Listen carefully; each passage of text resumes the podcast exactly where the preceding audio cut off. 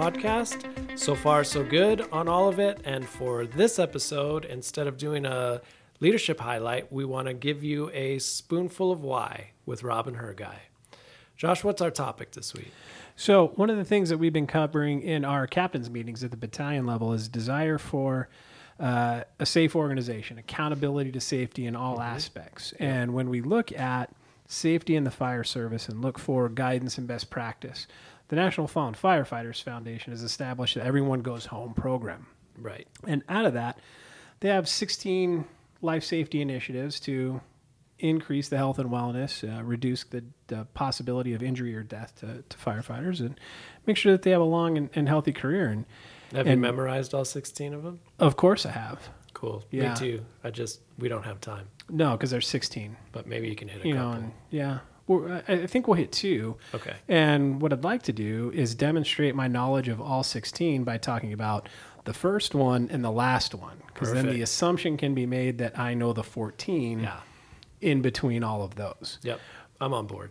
But with our, our conversation on safety, first and the 16th bring in, I, I believe, the most value to, uh, to what we're going to get into our spoonful of why today. So, our first one is a cultural change, right? And the Life Safety Initiative for Cultural Change is defined and advocate the need for a cultural change within the fire service relating to safety, incorporating leadership, management, supervision, accountability, and personal responsibility. Okay. Right? And what it goes on to highlight in there is that even though we are at the height of our, our technological, our training, our equipment peak as a fire service, we are still suffering the same number of injuries and deaths as we were 20 years ago.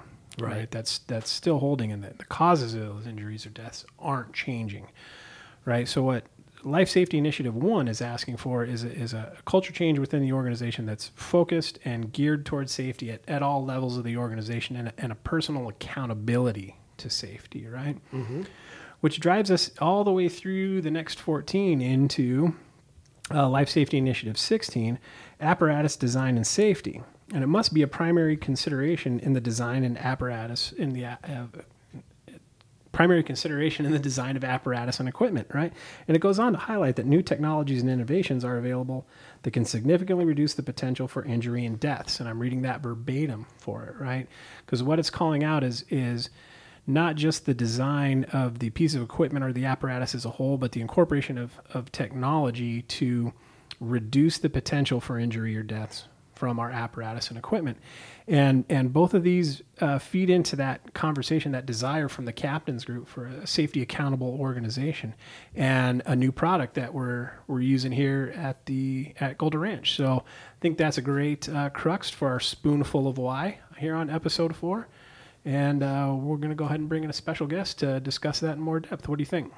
I think that's a great idea. With us to help explain some of the uh, structure and concepts behind the GeoTab is Deputy Chief Jeremy Hildebrand. Jeremy, how you doing? I'm doing fine. How are you guys doing today? Good. Doing good. great. Yeah, thanks for having me here. Yeah, thanks for just walking in right after we did the intro and yeah, I just happened to be walking by. So, what are you guys doing? And you shut the door super quietly. This is obviously you're not for your first time on a podcast. It is not. I've been on a podcast before. Yeah, it was exciting. Well, not as exciting as this one's going to be. Never. So, talk to us a little bit about why the district went down the road of of Geotab. Well, the Geotab system is is going to provide us with a lot of information that we can use to keep firefighters safe and to keep the the culture safe. Um, and I think I just like to piggyback on what you were saying, Josh, in the sense of the the the nationwide initiative for this sort of uh, change and, and these life safety initiatives mm-hmm. that are coming across. And you know, we're a part of that. Golder Ranch is a part of that industry, and so there are things out there that we can provide for our for our personnel that will help keep them safe and to um, drive a more safety advanced culture. So the GeoTab is one of those things. There are many things, but the GeoTab is one of those things. It's probably one of the newest things um, that we've added to our vehicles to keep uh, information flowing from uh, the the vehicle to supervisors to fleet and sort of put together a picture of what Golder Ranch is doing in going to and from calls in going around the district and just sort of responding and driving. Which isn't just speed related, right? It, it's other features like maybe how f- how hard you are on the brakes or how fast you might take a turn. Mm-hmm. Yeah, both of those like things are uh, uh, both of those things are some data that can be collected. Mm-hmm. And if you think, um, you know, hard turn or hard braking, those will wear down brakes, and we want to know if brakes are wearing down faster, or if tires are wearing down faster, or if they're wearing uneven. Um, along that same line of thinking, if an engine throws a, a code light, fleet is notified, so we can help uh, fix problems or maybe even um, isolate issues before they become too serious and, and keeping the firefighters safe.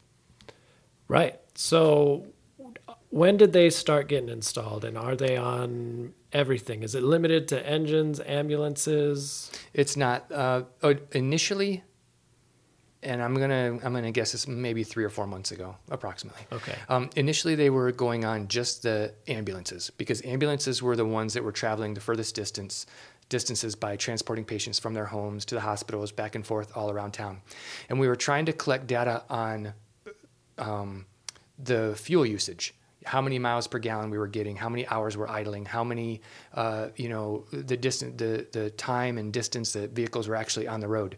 Um, when we started to gather this data we found it was very interesting so we showed uh, upper management what we were getting and it was recommended right then to have all the vehicles in at Golder Ranch have the geotab installed. Even like fire prevention or yeah all- take home all, vehicles. all those all those I imagine being able to, to collect all this information from the logistics and, and fleet and maintenance of our our rolling stock provides a tremendous amount of value in terms of planning what types of apparatus we buy, how often we buy them, how much how much of our budget dollars we're investing in these capital items. It is, and it comes down to a, a couple of things, and, and that's a really great question. First of all, um, the the the the dollars per mile essentially is what we can break down now per vehicle, and also we take into consideration the age of that vehicle, how much parts cost to replace that vehicle.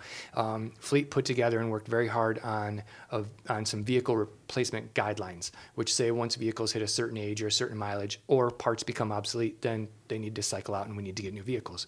Um, as those come in, we can monitor the miles on those, perhaps move them around the district if needed, uh, because one is getting a lot more miles on it and one is not getting a lot more miles on it.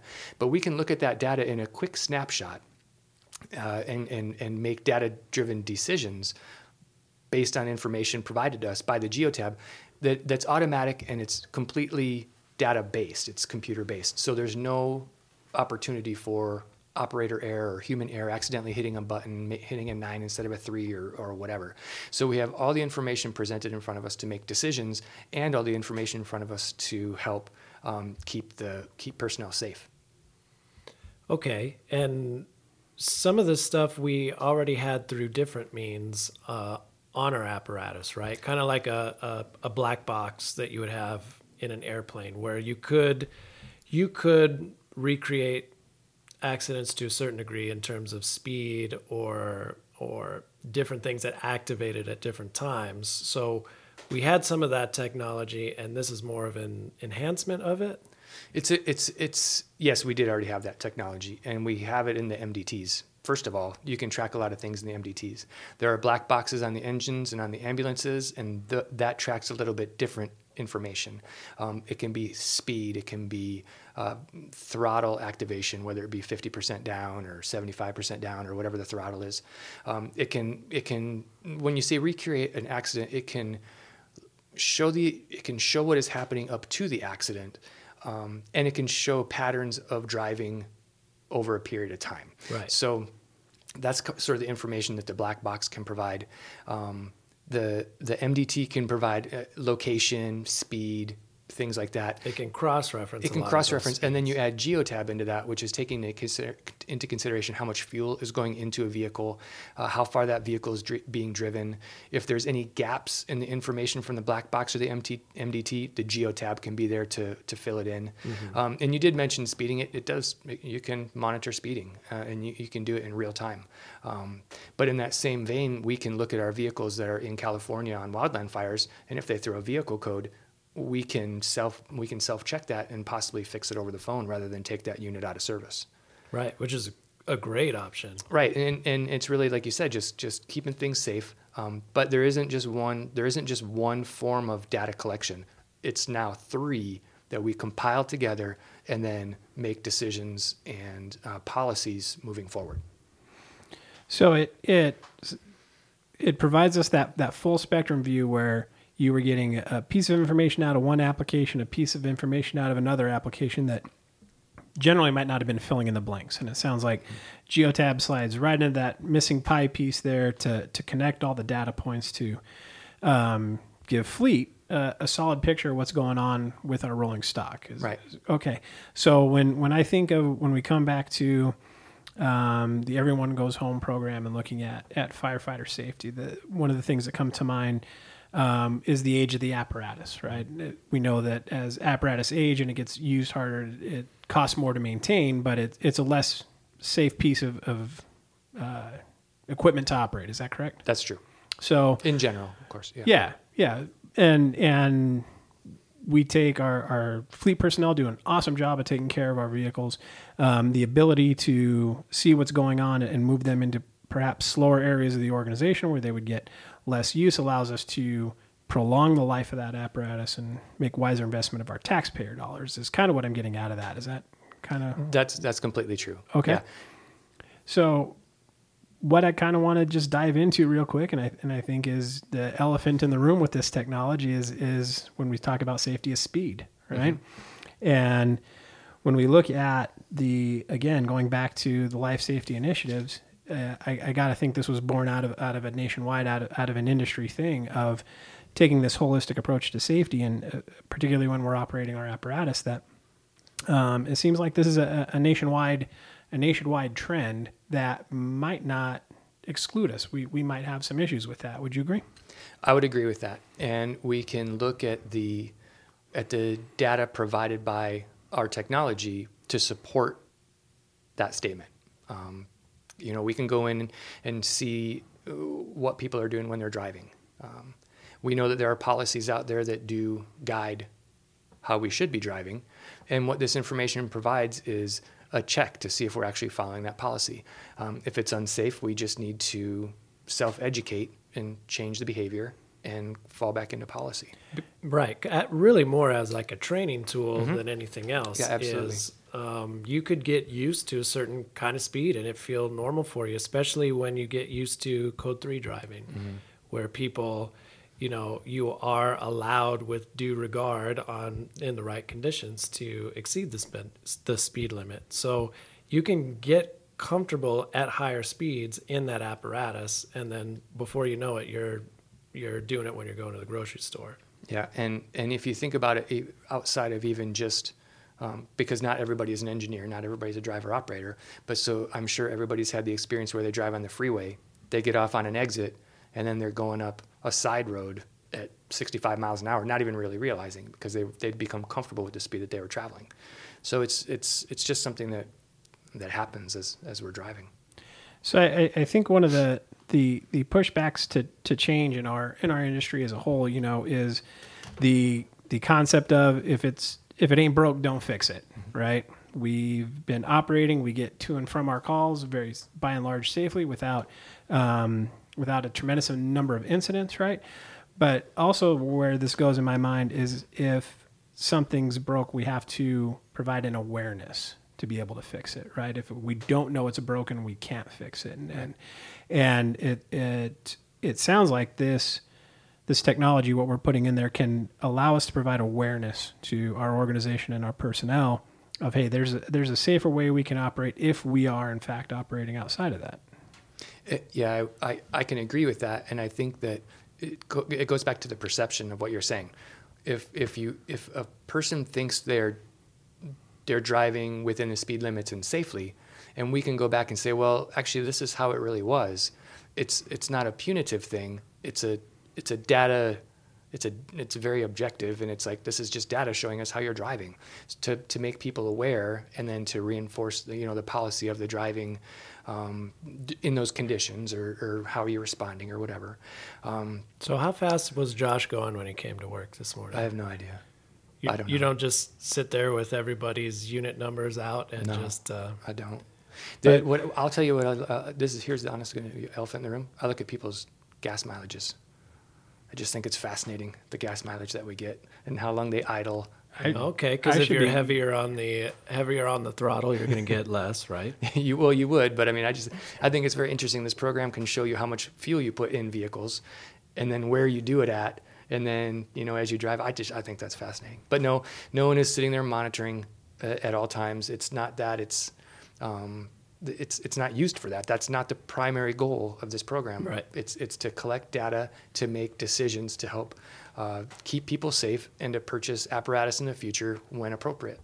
So, could this be used to exonerate the organization or an individual when a complaint comes in or an accident should occur? Could this could this technology be used to uh, exonerate the in- organization or the individual? Well, I think absolutely. First of all, let's just take into consideration uh, a, a complaint from a resident about an engine going too fast down the road with sirens and no lights. Let's just take this example. Um, we can check and see if we had any engines in that area at that time. It could have been from another district. It could have been from another department, and we can come back. It wasn't us, you know. Sorry, but you're calling the wrong people. Um, if there's an accident or an incident, it, w- the geotab can recreate the accident to the point where it will show uh, hard stops, hard brakes. It will show where the impact happens on the vehicle. Um, it can show in, in, in coordination with the black box data and the video camera data that we have. When all that's compiled, it can, you know, let's say someone, uh, I don't know, just pulls out in front of an engine and uh, in, insert your thing here. The, the engineer had no chance, was not at fault. Yeah. Um, we can put that data together, and then it's not a he said, she said, she said, he said. You It- this is- have we have we have absolute information to show um, that our personnel were being safe and that they weren't involved in the incident as people are portraying. Because especially in this in society right now, you know, people will be seeking out opportunities at all times to take advantage of the fire department. Feels like what you're saying is people could record anything they want on a digital media device and put it out there and allow people to draw their own conclusions before facts are surfaced. no, Uh, people don't do that. Oh, okay. Yeah. I don't know what you're happen? talking about. All right. All right. Well, so how do you get kind of through the with number one being a change as as a challenge in the fire service? How do you get around that? How do we as an organization get around that initial knee jerk? Ah, this is just Big Brother on me, trying to now they're now they're going to micromanage my gas mileage by saying I'm I'm using 10 miles a gallon instead of 11 on the engine, and and how can we as Golder Ranch work through that together where it's not just a Big Brother situation? And you're talking about the geotab specifically here? Yeah, I think so. I think one of the important things to think is we've been able to gather information about vehicles this for years. Yeah. Since the MDTs, the black boxes have been on the on the uh, the engines. We figure out gas mileage. We just had to do it by hand. Um, Right. So this is all information we've had all along. Just now we can click a button and it's presented to us, which reduces work hours for personnel, and we can get on to other other other projects. Yeah, and it's just another safety highlight. I mean, when you look at how these engines were built, you guys remember when we had to all sign the seatbelt pledge? Yeah. Because that was like a really big deal.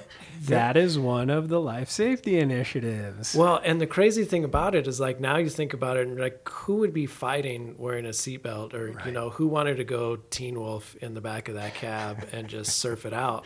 yeah. Because it's it's become such a natural, normal Right.